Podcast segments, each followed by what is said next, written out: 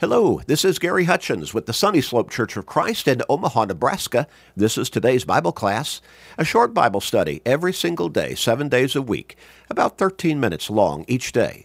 But even that short period of time is vital to us because it helps us to stay strong in our faith and even grow stronger in our faith because faith comes by hearing the Word of God, Romans 10 and verse 17.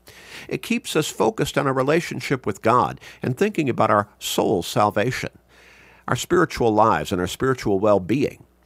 You know people in your life who need to turn their thinking around, don't you? Help them by sharing these short studies with them through Facebook friends, text messages, other technological means, with your family members, friends, work associates, neighbors, with literally everybody you can. Help them get to heaven by sharing these short studies with them. What a great blessing that would be for them. But it would also be a great blessing for you. So make that commitment and start sharing today and every day with everyone you can. We're going to finish up our line of thought and study, and we're talking about the devil in this line of thought and study. Is he real? No question about that. All we ought to be, have to do is just look all around us and see his work that is so prolific. The wickedness of humanity has become so great has become so pronounced and widespread, we might think about how it was when God looked upon humanity in Genesis chapter 6. And the text says that in verse 5 that the thoughts and intents of mankind was only evil continually. Oh, gracious. We seem to be going in that very direction as the human race right now. And we can see it in our country, in our culture becoming more and more pronounced and prevalent. We need to draw a line. We need to take a stand. The devil is real. He's mentioned by the name Satan 55 times in Scripture. He's, na- he's mentioned by the identity the devil 59 times in Scripture. Jesus, during his ministry upon this earth, spreading the gospel message of salvation, referred to the devil specifically several times, numerous times, as we have laid out for us in the gospel accounts Matthew, Mark, Luke, and John. Well, we've talked about the nature of Satan, the devil, what he is like. We noted that he is a slanderer, we noted that he is a counterfeiter, in other words, making himself appear to be something he is not, but not just himself, but making sin appear to be righteous, and righteousness appear to be unrighteous, ungodly, mean spirited. He's a liar. In fact, Jesus identifies him as the father of lies. He is the ruler of this world in that there are more people who are following his temptations into sin than are staying truly faithful and committed to God on a consistent basis. He is our adversary, that is our enemy. He stands against us. Peter says, like a roaring lion he is, walking about seeking whom he may devour. And the very words, the very words used to describe him and identify him in Revelation chapter 9 and verse 11 in the Hebrew, Abaddon means destruction. And in the Greek, Apollyon means destroyer. And that is exactly who the devil is. He wants to destroy our souls in the condemnation of hell for all of eternity. Well, last time we started to look at how does the devil do his work? We noted that he deceives. He deceived Eve in the garden put planted doubt in her mind. He also insinuates doubt by doing that. And he tries again to make himself come across as looking like he's good and that the sins that he's trying to lure us into are things that are going to be good for us, bring us pleasure. 2 Corinthians chapter 2 verses uh, chapter 11, rather, verse 3 and verses 13 and 14. He snatches away God's word in that, and remember the parable of the sower in Matthew chapter 13, how he sowed some seed that fell by the wayside, and that was a path that would be walked upon by the farmers or the planters between fields, and that pathway would become beaten down. And so, as the sower went out to sow and scattered the seed, some of the seed would fall by the wayside. Well, it would just sit on the top of that, that part of the ground because it was hard and beaten down, and the birds would come quickly and they'd snatch that seed up. Well, someone tries to teach somebody about God, about Christianity, about their Lord and Savior Jesus Christ, about forgiveness and salvation through faithfulness and obedience to God and Christ. And so the, the, the thoughts are planted there in the person's mind, but then as soon as they walk away, as soon as the conversation for the moment is over, the devil starts to plant temptations in their mind, doubts, fears, he tries to point them in a direction of sinfulness. And so he snatches the word out. He tries to cloud their thinking and get that out of their head. He traps. The Apostle Paul talks about how the devil lays snares for people. We're all vulnerable to particular temptations. Now, they're different for you than they are for me. They're different for me than they are for the next person. But all of us have particular weaknesses and susceptibilities to sin, to temptation. The devil knows each one, which one really affects us the most, and so he'll lay snares out there, traps for us. And if we're not careful, we'll fall into those and thereby fall into the sin. He wants to control the mind. Think about all the media that he uses to get people thinking in an ungodly direction, in a sinful, immoral direction. Books, magazines, radio, television, the internet, and conversation from some people who are living in sinful lifestyles. And they will try to influence somebody they know, somebody they might call a friend, quote unquote, but are they really a friend, to take part with them in whatever sinful practice they're involved in. The devil attacks bodies and destroys possessions. You say, what? What? What? What are you talking about? Remember Job?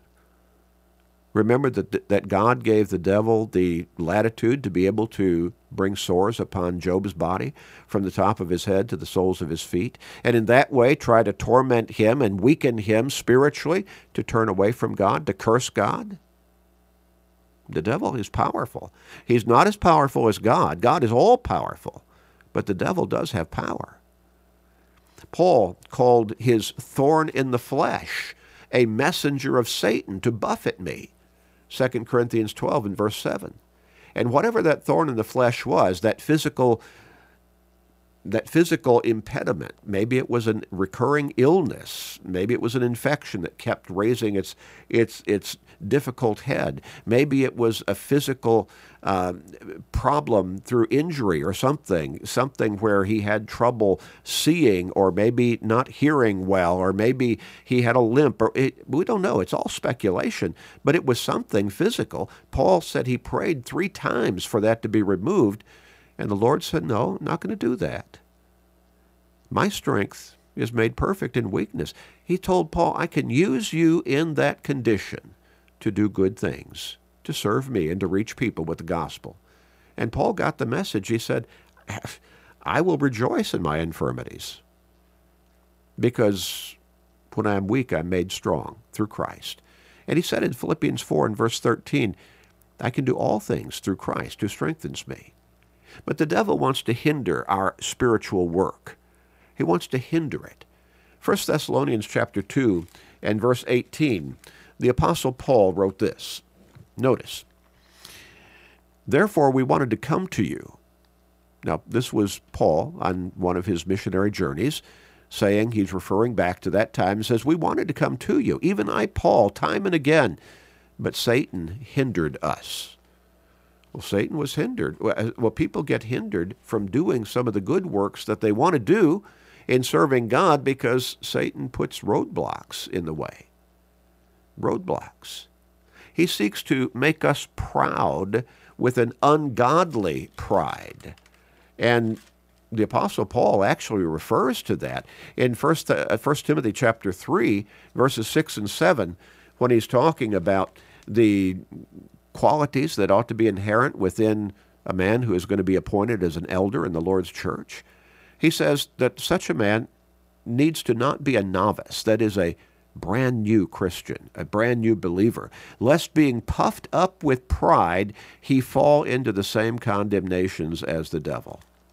You see, there there's a pride, pride that is, I believe we can say, a good pride, a godly pride. We need to take pride in in our appearance, in our conduct, in our work, at our job. But there's an ungodly pride where we want to draw attention to ourselves and get glory for ourselves. Well, the devil's skillful at tempting us along those lines. He's also a persecutor. In Revelation chapter 2 and verse 10, Jesus, the very last part of that verse, said, Be faithful until death, and I will give you the crown of life. But before he gives that assurance at the end of verse 10, he warns that particular congregation, the congregation in Smyrna, that they're going to suffer some persecutions. Indeed, the devil is about to throw some of you into prison, he says, that you may be tested and you will have tribulation for 10 days. They're going to have some problems come up. The devil will try to work us over. Remember that Jesus told, told Peter, Satan has asked for you that he might sift you like wheat.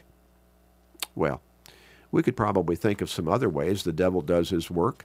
We could probably relate to some things in our own lives where we can say, I can see now the devil was behind that. He was trying to pull me down.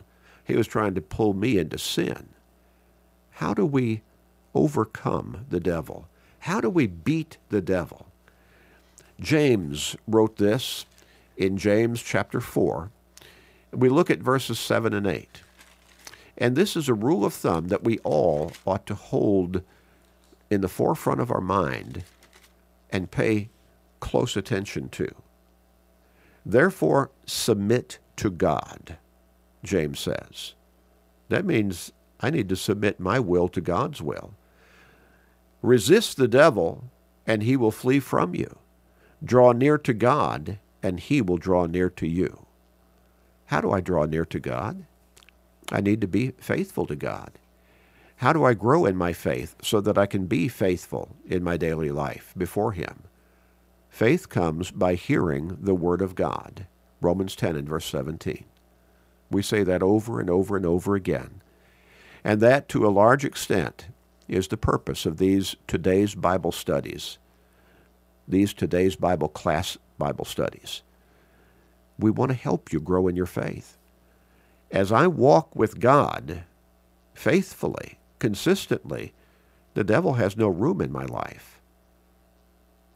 But if I compromise, then I'm letting the devil in. I can resist the devil by walking with God.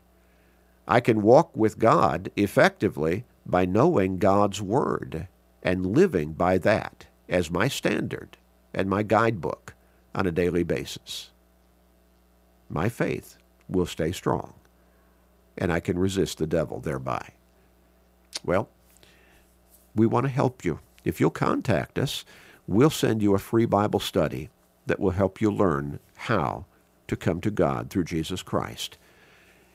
And we have many more studies that can follow that. They're all free. All you have to do is ask.